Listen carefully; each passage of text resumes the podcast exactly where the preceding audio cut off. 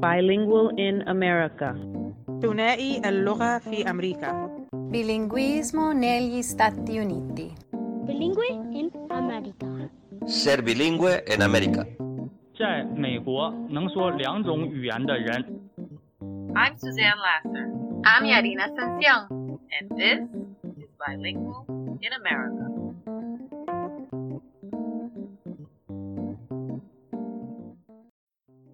Hi, I'm Yarina Sensian.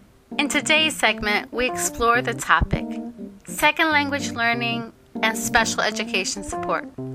Can it happen successfully and simultaneously? This has been a long standing conversation.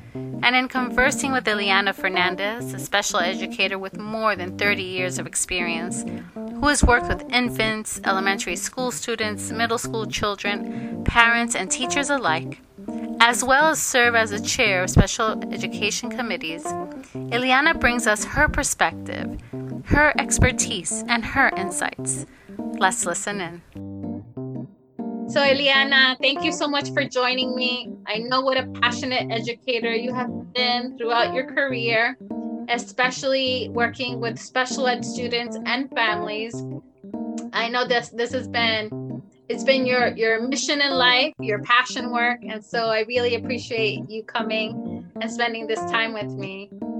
There's been a long-standing debate that special ed children should not um, learn a second language or and then there are others who say yes they should learn their second language. You know what is your opinion? Can a special ed student learn more than one language Yes, a special ed student can learn a second language. It really depends on um, not only how well that second language or the first language is developing the child, but also what is the purpose of that language. So, in other words, if I teach my child since he is born my language, which is Spanish, and and I help him throughout his life, or at least his school career, to learn that language. He's going to have a very solid uh, background. He's going to have um, very good uh, pronunciation of the language. He's going to be prepared. However, if I don't spend the time uh, doing that, my child is not going to have the basics in the structure of the language, which are going to allow him to learn the second language.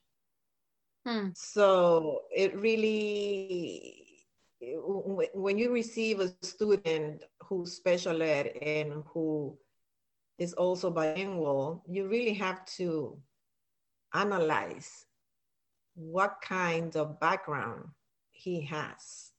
Where are his strengths in language? So we're not talking about uh, math or science, we're talking about language, pure language, in order to see if he is able to understand this other language or maybe he will not. So it's, in my opinion, has changed throughout the years of my career. At the beginning, I used to say, yes, of course, this child can learn both languages in every in, in every subject and it's not going to be any problems but as, as i gained more experience i saw that um, i would say half of the students had problems learning language learning the spanish or the english and um, Hmm. when i started to kind of investigate a little bit more why is it that this child is having problems with a, a second language. And I, I, used to meet with the parents and the and, and i get the information i got the information that i needed which is no we only talk about we, we only use spanish when um, when we're eating when we are saying pass the salt or mommy can i help you or the mother said set the table in Spanish and the child knows what that what that is. So if that is the case, that the Spanish, the structure of the Spanish is going to be limited and, and it won't allow the child to be fluent with the other with the other language. However, if there's a household where only Spanish is spoken and the Spanish is spoken well, then the child is not going to have any problems. He's going to literally switch from one language to the other because he's to have that um, that platform, that base, you know, that part where everything is going to build upon. And he may have some um, difficulties with some vocabulary here and there, but he's to have the roots and he's to have the structure to learn another language. So that is my opinion on, on second, second language acquisition. Yeah, so it's interesting to hear you share because I think what I'm hearing you say is that just like any child, if your first language is very strong, then it will be easy to learn your second language. But it's even more crucial for a special ed student to have that very strong um, language development in their native tongue. And, and, and that is why, in, in many cases, you see that um, bilingual special education children don't have that many problems in math, but they do have in reading and writing, right? Because math is, is a more universal language. You can learn to add and, and to subtract, and like I still, I'm still learning how to divide in, uh, in, in, in the American way because I learned my way we did it in Peru, which was, which is completely the reverse right? But I'm able to do it because it's, it's a matter of process. It's not so much the language that I'm using, it's the process of numbers, right? But in reading and writing is different because if, let's say, in Spanish, you don't have what we teach in schools, which is the phonemic awareness. If you don't know the basic sound units, if you don't have the phonological, the semantic, and the syntactic in your own language, it's going to be difficult for you to learn, mm. right? So if I know the sounds of my letters in Spanish, if I know the articles and the tenses of the verbs and the adjectives and, and everything, so when I learn in English, I just switch. But if I don't know what it is in Spanish, if I don't bring that with me and I am in fourth, fifth, sixth grade, I'm going to have, have double the work in order for me to read and write in English. Mm-hmm. You give such a powerful insight there that I think it'd be valuable both for teachers and parents. That really, when we look at language, it's so much more intricate, and that math is it is language, but it's more process than language. And I think that's really powerful. You know, as a practitioner, you, you've been an educator now for over 30 years plus, right? Yeah. What are yes? well, almost 34. Not to give away your age at all. Oh well. If only you can look at me what would be some best practices that you know that we could offer in supporting our special ed students who are also learning more than one language? Throughout the years, I learned uh, something that I didn't learn when I was young, uh, and that was uh, that is uh, neuroplasticity, the uh, the flexibility of the brain, and how flexible can be the brain to make new neural paths. So if you have that mentality, I think that as a teacher, you can accomplish many things that you, you think you couldn't before with your students. And you be, if you believe that if you teach students, they're little, what neuroplasticity is, they will use it. Because I remember even my sixth graders, when they learned about neuroplasticity, and I used to say to them, think about your thinking. Stop right now. Don't do anything. Think about your thinking. And they couldn't do it because they couldn't understand the concept of think about your thinking. They say, How do you do that? How do you think about what you're thinking? Because you're already thinking. And I said, No, this is what we're going to do when we think about our thinking. And I used to explain that.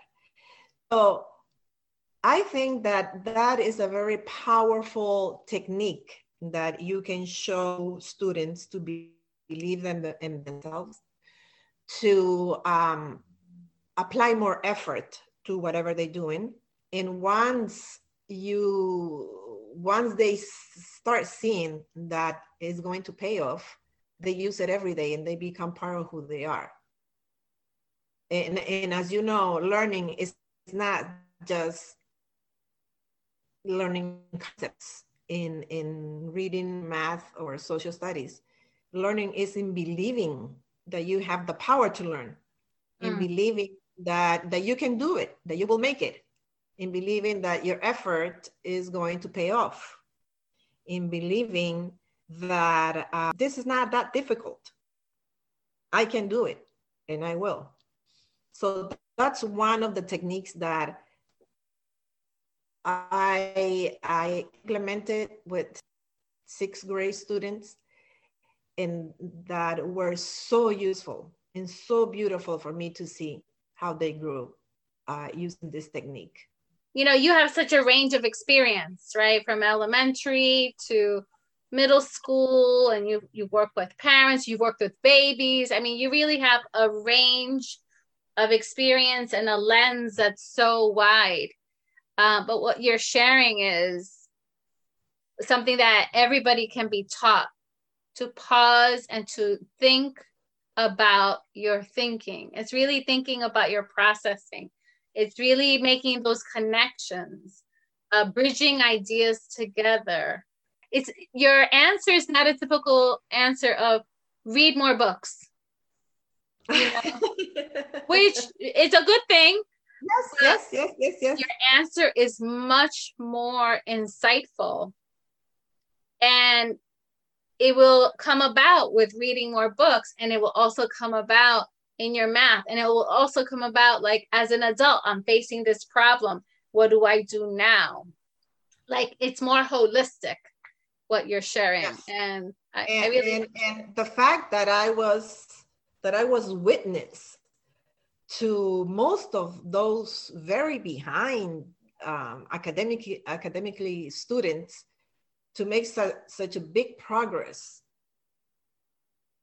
helped me to continue doing it help me to continue believe that we can carve new neuropath in our brains and I saw that happening firsthand. Uh, yes, they were little. Yes, they were eight, nine, 10, 11 years old. Um, but that happened to adults too. That's when you learn a second language as a foreign person, right? Let's say I want to learn French. I can still do it. Sure, I can still do it.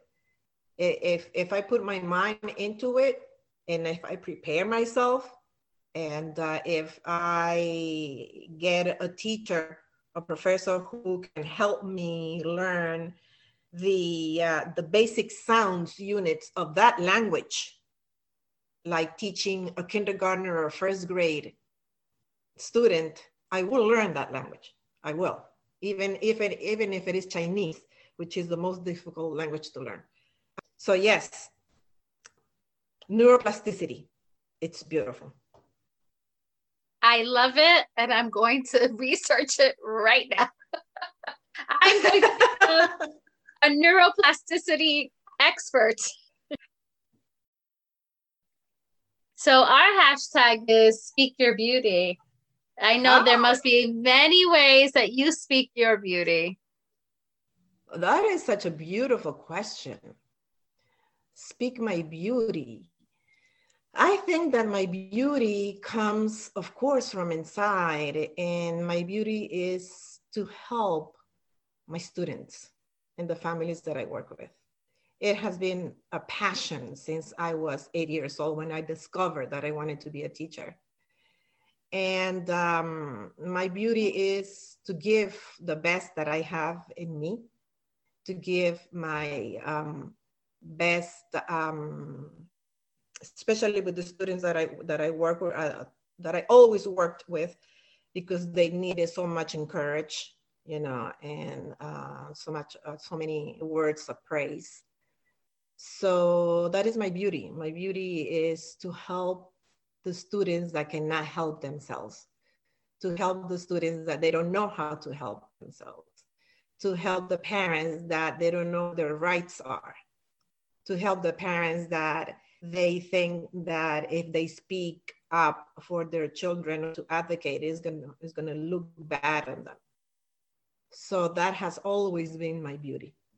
Well i mm-hmm. love that you speak your beauty as being a contribution to children and to parents. I mean i don't think there's anything more noble or beautiful than that so with that i want to thank you for joining me for this segment and uh, I want to thank you so much for speaking your beauty with me today in so many different ways, as you always are an extremely generous and introspective spirit. And uh, I thank you. Thank you so much. Oh, thank you very much for your kind words. I enjoy our conversation.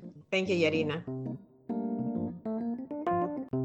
Thank you for your interest in the stories we share by sharing, following, and liking our podcast on anchor.fm bilingual in America and our Instagram blog at bilingualinamerica.podcast. You are speaking your beauty. We welcome your comments and feedback, and we appreciate your support.